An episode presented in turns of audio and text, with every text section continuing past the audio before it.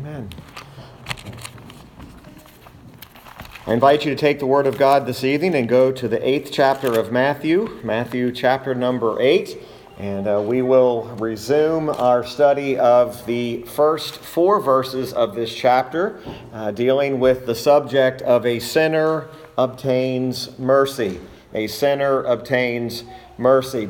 Uh, last week, as we were introduced to this particular section of Scripture, uh, we dealt on, with a number of different uh, characteristics of not only our Savior, but also some characteristics on how this sinner approached the Lord. And so we looked at how when he came unto the Lord, that uh, this was right after Jesus had come down off the mountain of delivering uh, the Sermon on the Mount. And it was right after that that this man with leprosy uh, comes unto the Lord, and he's there waiting. And we noticed uh, almost right away that this leper, uh, the moment that he sees Christ, uh, the Bible says that he worshiped him.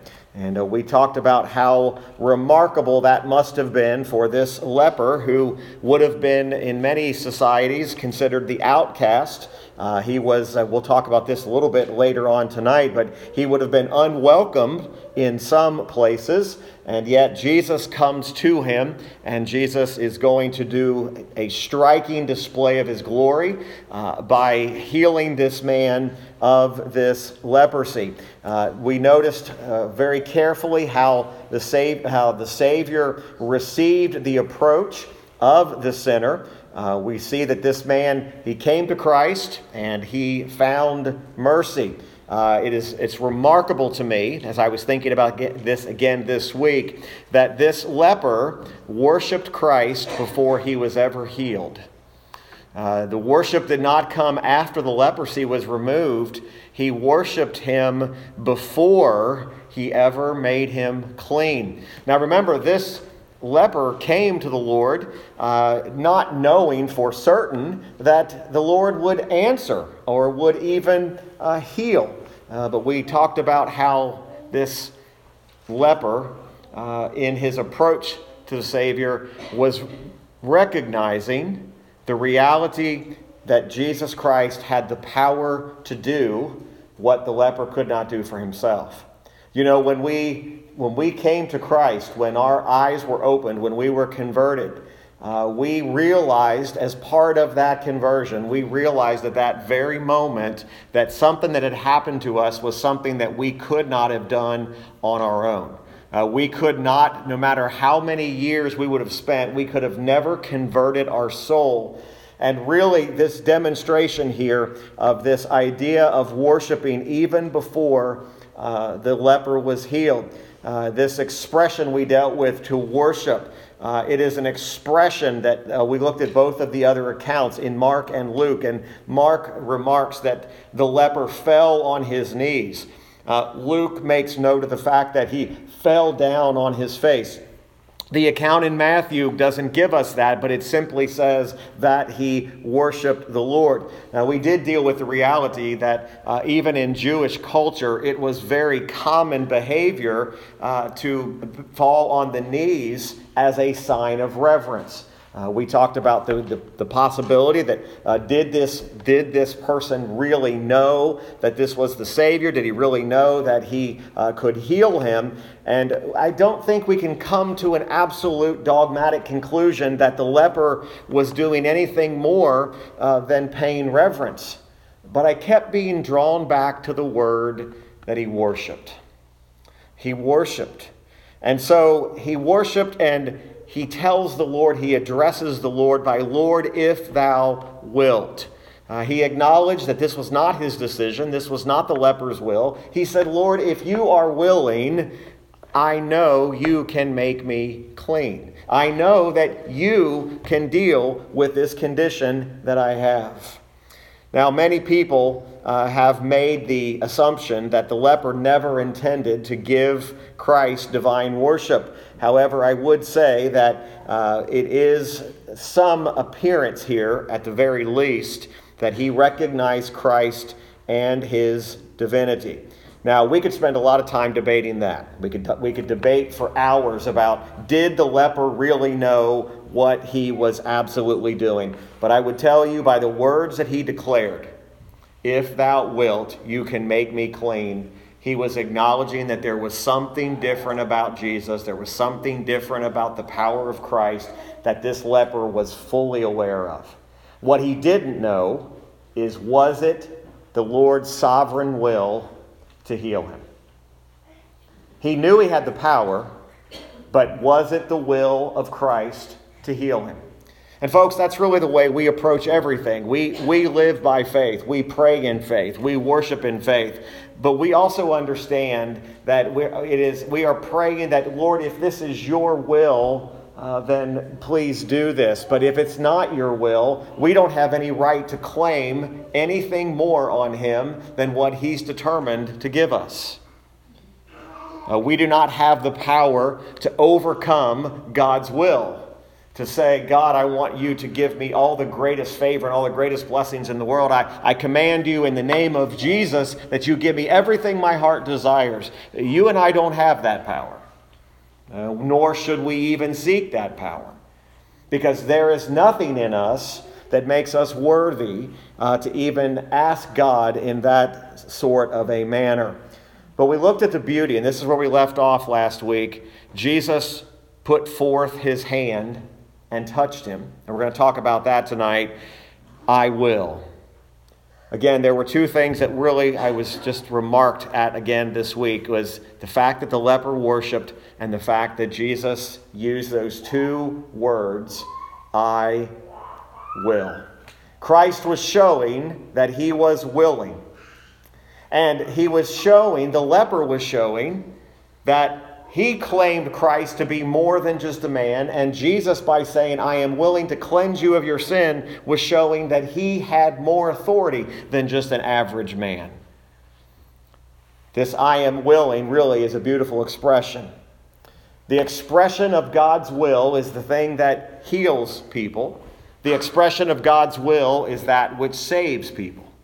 To be saved by the will of God is indeed a beautiful expression. It's a, it's a beautiful thought to think that if I'm in Christ today, I'm saved by the will of God.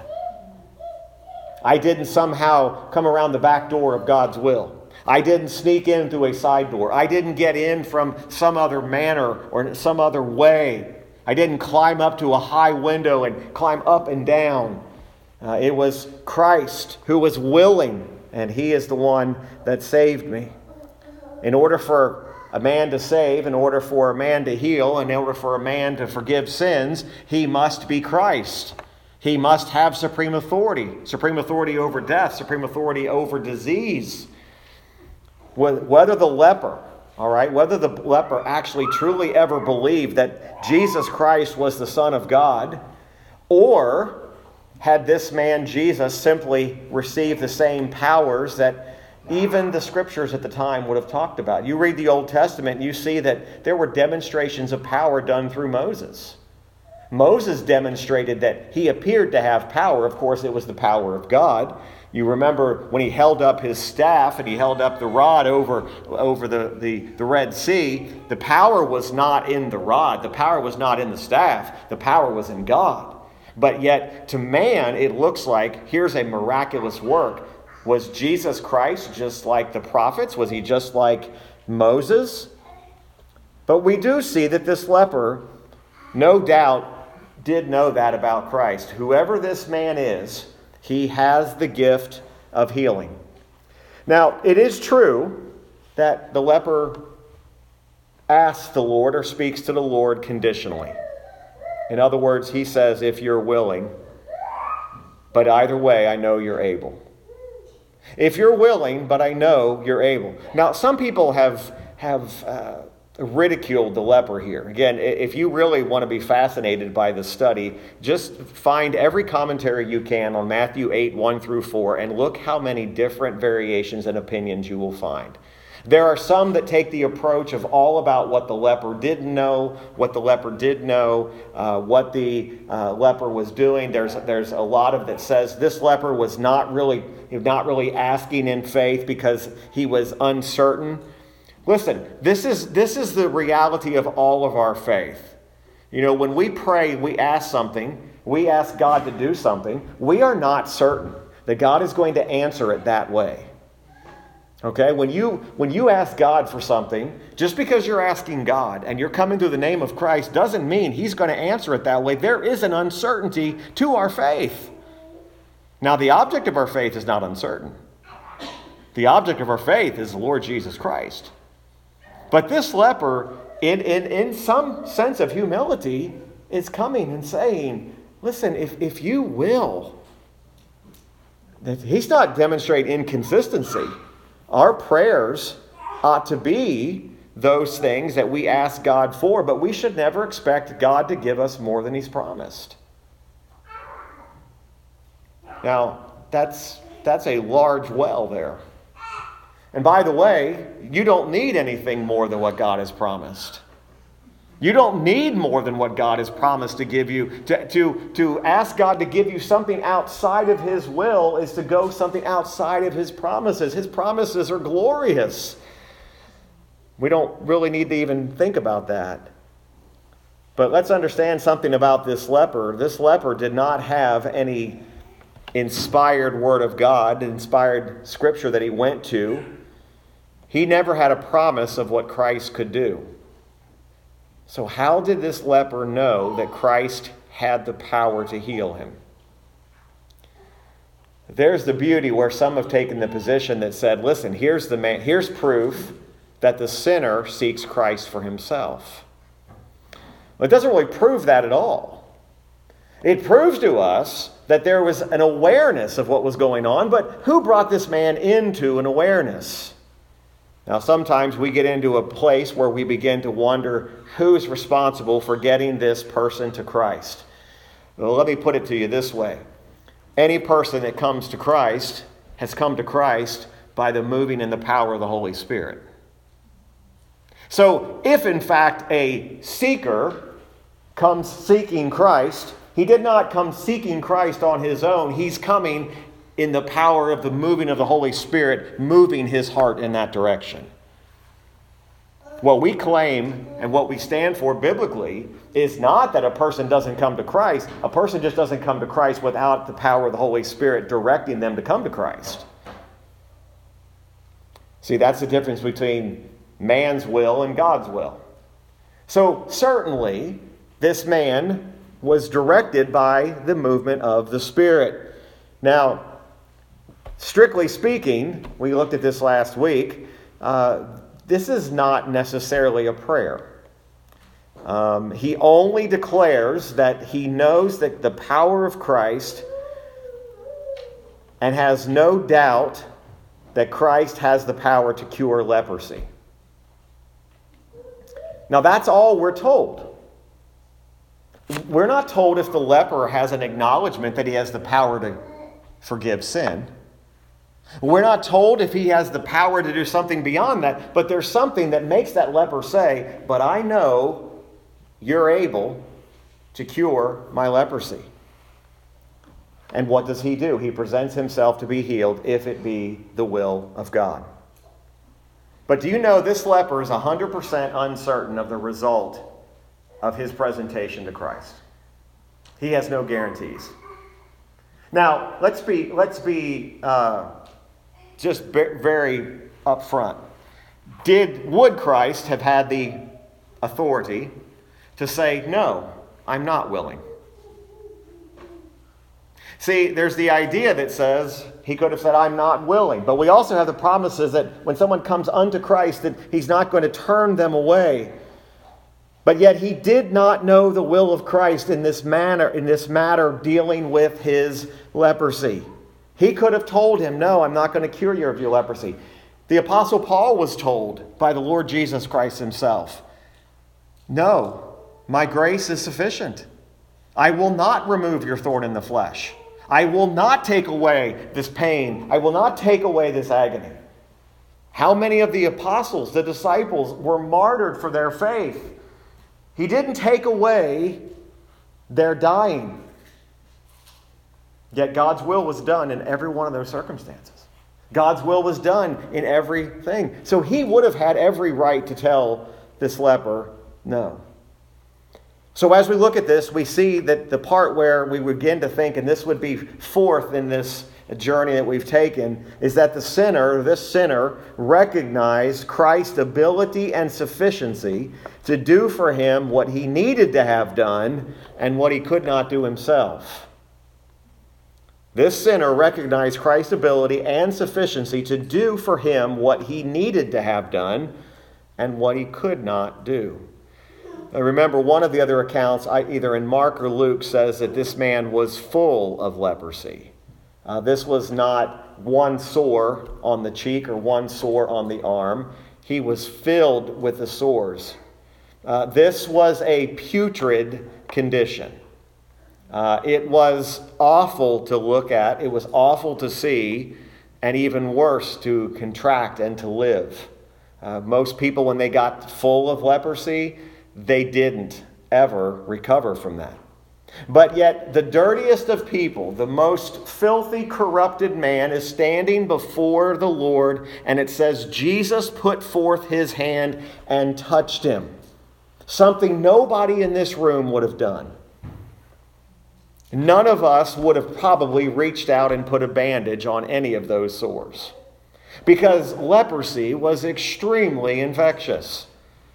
And by the time this man had reached this point of being full of leprosy, uh, not to be crude, but the infection is practically jumping off of this man. Nobody wants anywhere near him. And yet Jesus stretched out his hand and touched him. Christ, of course, was not corrupted by the touch. Christ possesses perfect purity. His purity repels the filth and defilement of disease, but he also repels and is not corrupted by sin itself. Jesus Christ can touch the sinner and not have a single ounce of sin be taken upon himself. Jesus Christ touches this man, he's not polluted with leprosy, nor does he become a transgressor of the law. Now, this is important. Part of the law was, Thou shalt not touch the leper. So, some of those commentators I told you about, who I do not agree with their stance, take the stance that Jesus broke the law by touching the leper. Uh, Jesus never broke any of the law, and he's going to show how he's keeping every point of the law in just a moment when he sends the leper cleansed to the priests. Very important to this narrative. When Jesus Christ, of course, came into this earth, took on this robe of human flesh, he did not take on our sin. He did not become sin. He did not become a sinner, but he took on flesh that he might die in that flesh, and he died in our place. But notice, not only did the Lord stretch out his hand and his arm to this leper, but think about what he did for you and I. He left the right hand of his Father. He left the place of glory. He left the place of where his true joy uh, is, was everlastingly found. Yet, not only did Jesus reach out his hand to this man, he did not receive a single infectious strain of the leprosy. He did not, did not receive any of the impurity. Now, here's what's remarkable Jesus does do healings and miracles by just his word alone. Why didn't Jesus just say, leprosy be gone?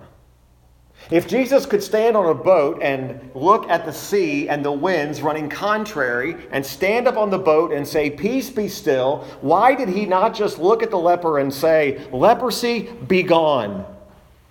Because I think there's something in this. There's something to teach us about who Jesus really is, that he is willing to touch the sinner. He is willing to even touch what society would have said is the filthiest of filth. Remember, if you contracted leprosy, in that day and age, you were considered the sinner of sinners. That if you get leprosy, something's really wrong with you.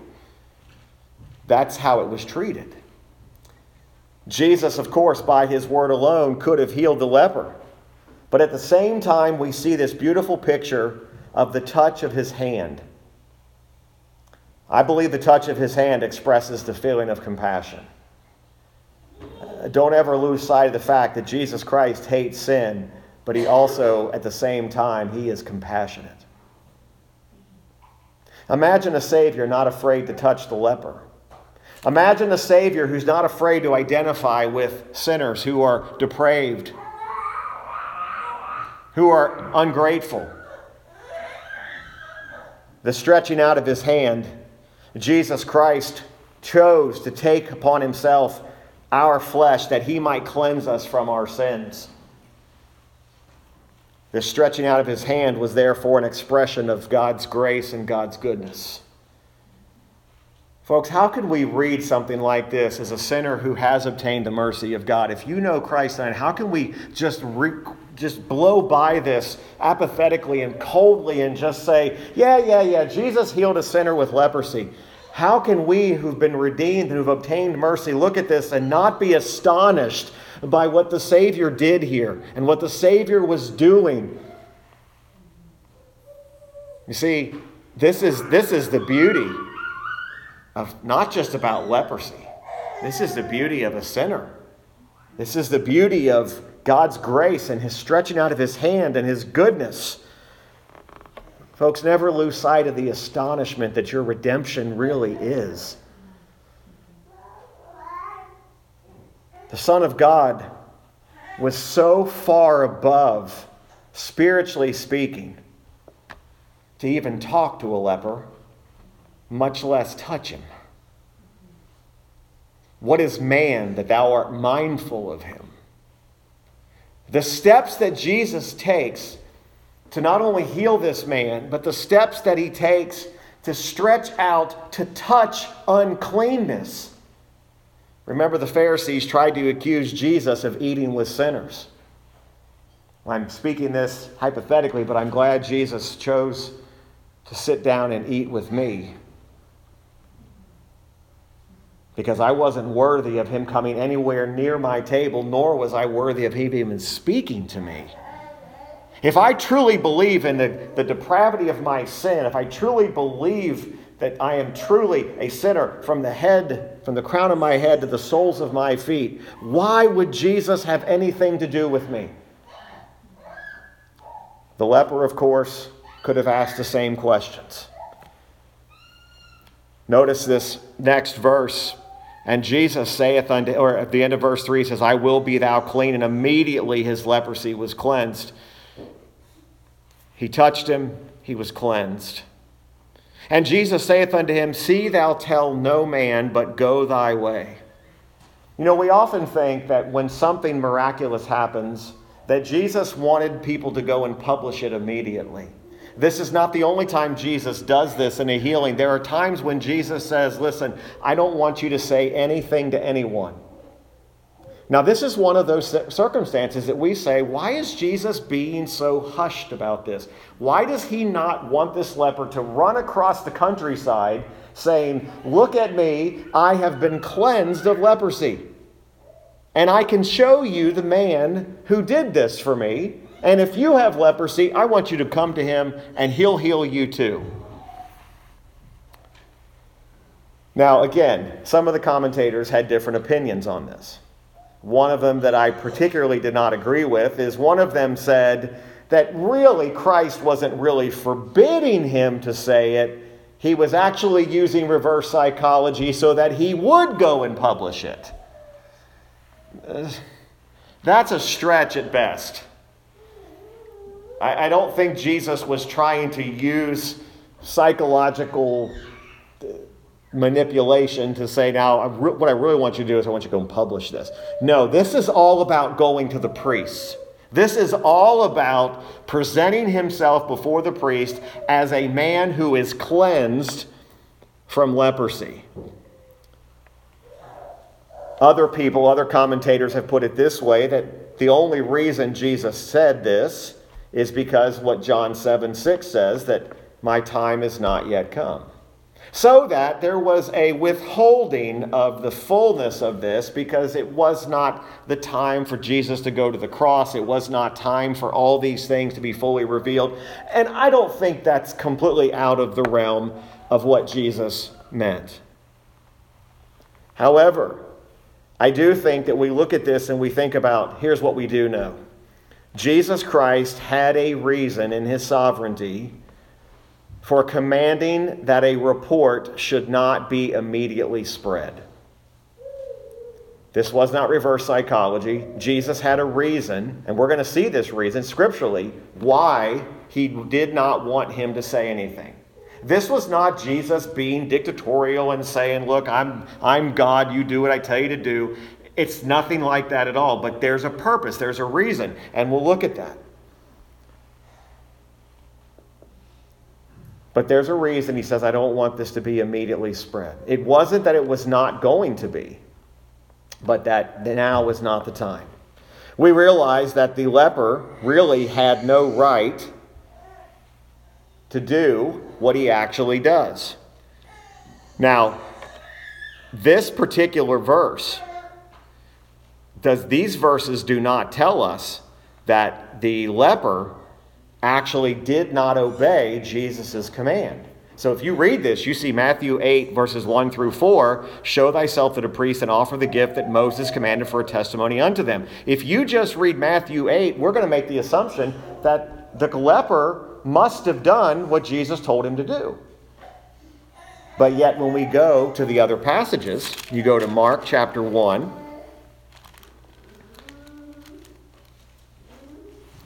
Notice, notice what it says. And let's just, let's just read um, the, at verse 43, because this is the whole account. And this is the word Jesus. He, and he straightly charged him, that's the leper, and forthwith sent him away. And saith unto him, See thou say nothing to any man, but go thy way Show thyself to the priest and offer for thy cleansing those things which Moses commanded for a testimony unto them. Now look at verse 45. But he went out and began to publish it much. The leper does exactly the opposite of what Jesus said. Jesus says, Don't tell anybody. The leper goes out, and it doesn't just say he just told a few friends, it doesn't say he just told his spouse. You know how somebody says, Hey, is this just between you and me? And they say yes, and then you go home and you say, Would it be okay to tell my spouse? This says that he published it much. And I love, now the King James uses this. I don't know what if you have a different translation, but I love the way the King James says this. And to blaze abroad the matter. To blaze makes me think about fire. It makes me think about this guy went crazy telling everybody who would listen. Insomuch, now watch this, that Jesus could no more openly enter into the city, but was without in desert places, and they came to him from every quarter. That's the reason Jesus said, Do not spread this. We'll return to that in a minute. But this was because by spreading this too soon was going to make people look to Jesus for one thing and one thing only for cure for disease. Everybody became enamored with Jesus, the miracle worker. Folks, the point of Jesus coming to this earth was not miracles. That, that's not even, was not even on the radar as to the main reason. Those miracles were meant to point to the authority of Jesus Christ and the power to not only authority over disease, but also the power and authority to forgive sins. This whole story hinges on Jesus' command to go to the priest. Now, the leper does go to the priest. He just did what he wasn't supposed to do on the way. He blazed the matter abroad. Now, some might say, look, let's just be fair about this. This man just had a miraculous healing. Who of us isn't going to want everybody to know that. Give the guy a break. Give cut him some slack. But you know, even the Bible in 1 Samuel 15 22 is that God prefers obedience over sacrifices. The leper did not obey the command. He obeyed half of it. He does go to the priest, but, but he published the matter. This shows us that even our zeal, if it fails to take into consideration what God has commanded us to do, can be improper zeal. It's much like we talked about on Sunday morning about blind zeal with good works. Uh, it, it, even if God commands it, but it's not, not at that moment, or you're commanded not to do it, and you do it, but say, I'm doing it for the Lord, I'm giving praise to God, it's inconsiderate at best. Sometimes a person who truly is converted, sometimes a person who's relieved from a disease like leprosy, uh, they are very eager to please God. But also remember that God still requires obedience. So we have to say finally that the sinner did recognize the Lord's sovereignty. He did recognize the Lord's kingship. And now what he's doing finally is he's displaying the power of Christ to the priest. Why is the leper going to the priest? What's the point? Well, show thyself to the priest here means, very simply, uh, the ceremonial law at this point had not yet been repealed. Now, what that means is, is that there was still requirements for the leper and the ceremonial cleansing and law that had to be neglected. This is the proof that Jesus Christ came to fulfill the law, not to nullify it or do away with it. He's following the law of the leper by sending the leper to the priest. Now, if Jesus wanted to violate the law, which he didn't, he would have said, Listen, you know what? Sir, you don't have to go to the priest because I'm Jesus. I don't answer to the priest. What was Jesus doing? He was obeying the law perfectly. He sent the pri- he sent the leper to the priest and God had commanded, we're going to look at this in Leviticus 14. God had commanded in the law that if any man had been cleansed from leprosy, he should present himself to the priest and bring with him an offering or a sacrifice of thanksgiving. If you go back to Leviticus 14, you can see this for yourself. We're not going to read the whole chapter, uh, but I, I do want you to see the first few verses. This is the law of the leper. Okay, so this this is this was on this was on the books. Okay, this was not something that was optional. Leviticus 14, 1, and the Lord spake unto Moses, saying, This shall be the law of the leper in the day of his cleansing. He shall be brought unto the priest, and the priest shall go forth out of the camp, and the priest shall look and behold, if the plague of leprosy be healed in the leper. Then shall the priest command to take for him, that is to be cleansed, two birds alive and clean, and cedar wood and scarlet and hyssop. And the priest shall command that one of the birds he killed, or be killed in an earthen vessel over running water. As for the living bird, he shall take it and the cedar wood and the scarlet and the hyssop, and shall dip them and the living bird in the blood of the bird that was killed over the running water. And he shall sprinkle upon him that is to be cleansed from the leprosy seven times, and shall pronounce him clean, and shall let the living bird loose into the open field.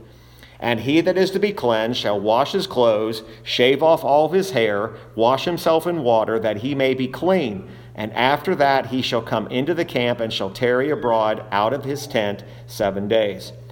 But it shall be on the seventh day that he shall shave all his hair off his head, and his beard, and his eyebrows, even all the hair he shall shave off. He shall wash his clothes, also he shall wash his flesh in water, and he shall be clean. And on the eighth day he shall take two he lambs without blemish, and one ewe lamb of the first year without blemish, and three tenth deals of fine flour for a meat offering, mingled with oil, and one log of oil. And the priest that maketh him clean shall present the man that is to be made clean and those things before the Lord at the door of the tabernacle of the congregation.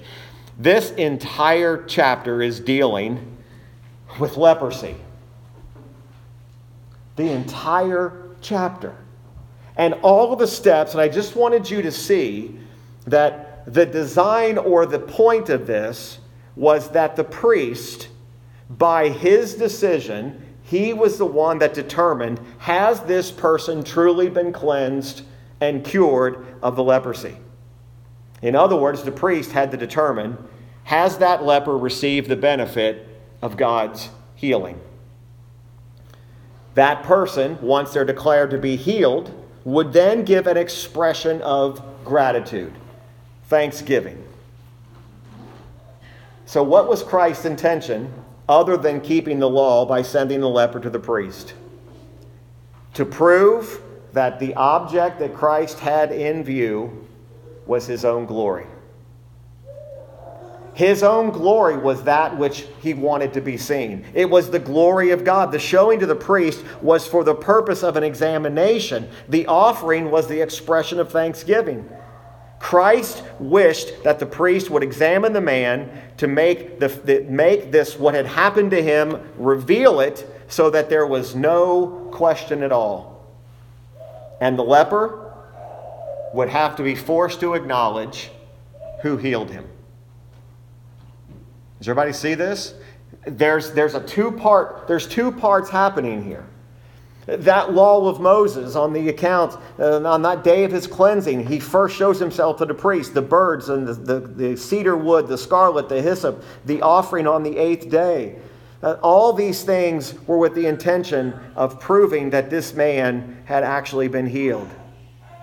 Jesus Christ not only was doing this for his own glory, but also to prove that he was going to observe all the ceremonies that the law prescribed and commanded. Folks, that's not a light thing. It's not a light thing that Jesus went to that level of saying that we will do all that the law commands. And then the final expression back in Matthew is the one that, that really drives all this back to, to bring us back to where we started. He says, See that thou show no man, but go thy way, show thyself to the priest, and offer the gift that Moses commanded for a testimony unto them. What is this testimony uh, that Jesus is talking about? Well, the testimony to them, I believe that the to them refers to the priests. And I think that Christ said this, and this is my opinion from the study here, is that in this, in this account, this miracle would give sufficient, clear proof to the priest of who was behind the miracle, that Jesus Christ was the one who was doing the healing. Christ, there's nothing inconsistent with Jesus telling the leper to be quiet he wanted the leper to maintain silence so that when the miracle was seen by the priest, they would be left in a state of they could not refuse it, they could not reject it, and that they should be brought to a place of gratitude that Jesus Christ can heal lepers. Sadly, we understand that with the leper, the leper, of course, did not go directly without some disobedience giving, uh, publishing the matter. But at the command of Christ, when that leper came into the presence of the priest, healed, that served as a testimony to them, which would basically do this it would make the priest without excuse. Because that leper would be able to say clearly, I can tell you who healed me. I showed up at the feet of this man, Jesus Christ, and I was full of leprosy. From the head of the top of my head to the soles of my feet, I was full of leprosy. And let me tell you, he reached out his hand, he touched me, and immediately the leprosy left me. The priests now would be no longer, they would no longer have an excuse. Because if the priests refused to receive Christ as the minister of God, remember, they didn't deny that Christ wasn't a quote unquote prophet or a man, but what they refused to acknowledge is that he was the minister or the Son of God who had the very authority to do this. If they refused to receive Christ as the Son of God, as the minister of God, uh, that would, uh, they, would, they would have to reject that. And on the other hand, they would have to say, but he did not even neglect a single point of the law. Because guess what would have happened?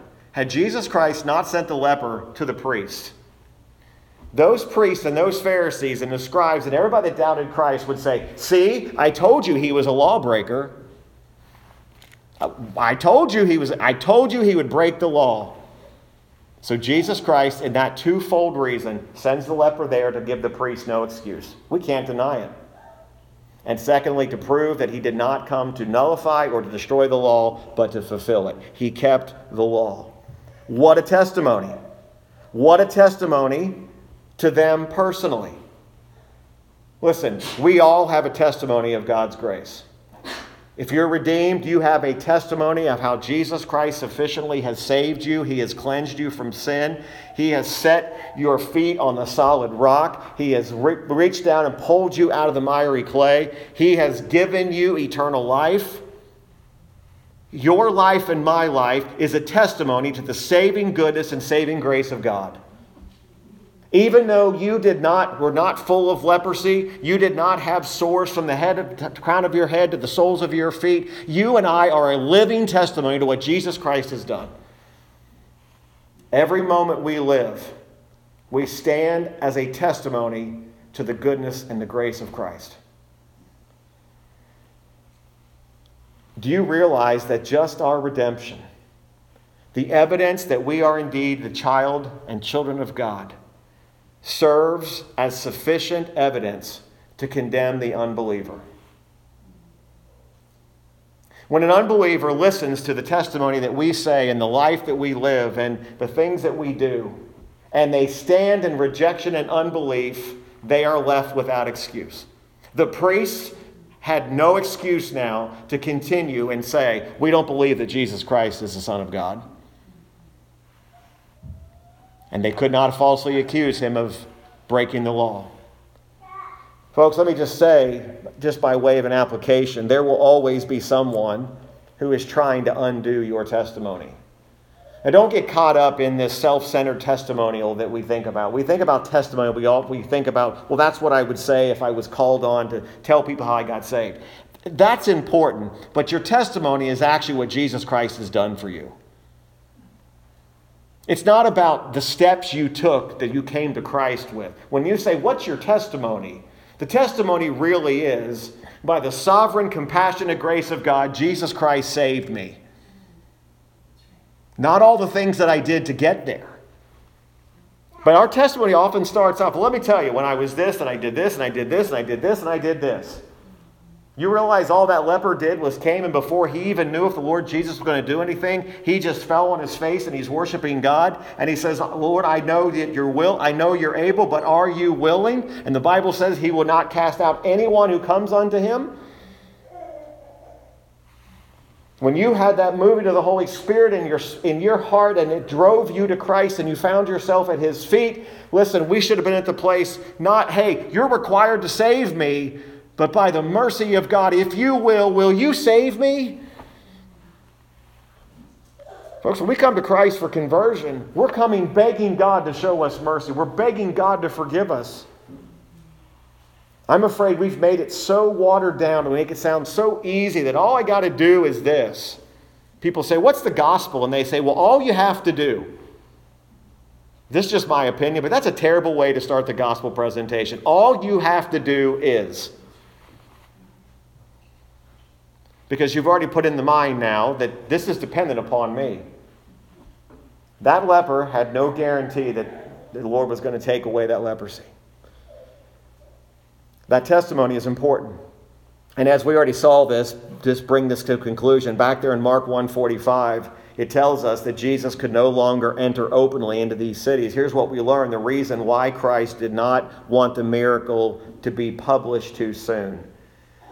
Jesus Christ wanted a more abundant opportunity and freedom for just teaching doctrine. You know, it's interesting that when you, when you get a lot of modern Christian books about Jesus Christ's life and ministry, this is just something that bothers me. I'm just going to share this with you, and you can take this or leave it. But a lot of these books are, are focused, and again, it's, it's not that it doesn't matter. They're focused on all the miracles and all the things that he did and how that he can be your miracle. But do you know that he taught three to four times more doctrine than he did performing miracles, at least in the scripture. Now, the book couldn't contain everything that he did, right? It doesn't contain every miracle he did, it doesn't contain every healing, doesn't contain every sign. But think about this. What is it that we should get from the story of the leper more than anything? The miracle that he was cured from the healing or the doctrine in which Jesus was teaching? I would submit to you it's the doctrine. Because the doctrine of salvation, the doctrine of regeneration, is all over this. This is not about being healed from a physical disease, not primarily. If I present this Jesus that says, listen, you've got cancer, just go to Jesus. Now, listen, you ought to go to Jesus whether you have cancer or you don't have cancer. And th- Jesus Christ is sufficient for everything. Do you know there's not a single thing in this world that He's not sufficient for? If you get a terminal diagnosis, sh- run to Christ. But don't make Him just that's the only reason we come. This story was not primarily about that. Now, it wasn't that Jesus' freedom was being taken from him because the enemies would rise up against him or they would shut his mouth from teaching. But here's what would happen, and this happens in our day and age the people would start to demand more miracles. It's interesting, when people get in trouble enough, we've seen this, people start demanding Jesus to do more. When Christianity gets to get pushed a little bit into the, you know, we, we're not, but we feel like sometimes that Christianity is getting pushed and we're getting pulled and we're getting, we're getting torn and battered. And we tend to all of a sudden, you know, Jesus, do some miracle. Listen, once you, when all you demand of Jesus is miracles, you suddenly don't have any room for good, sound biblical doctrine.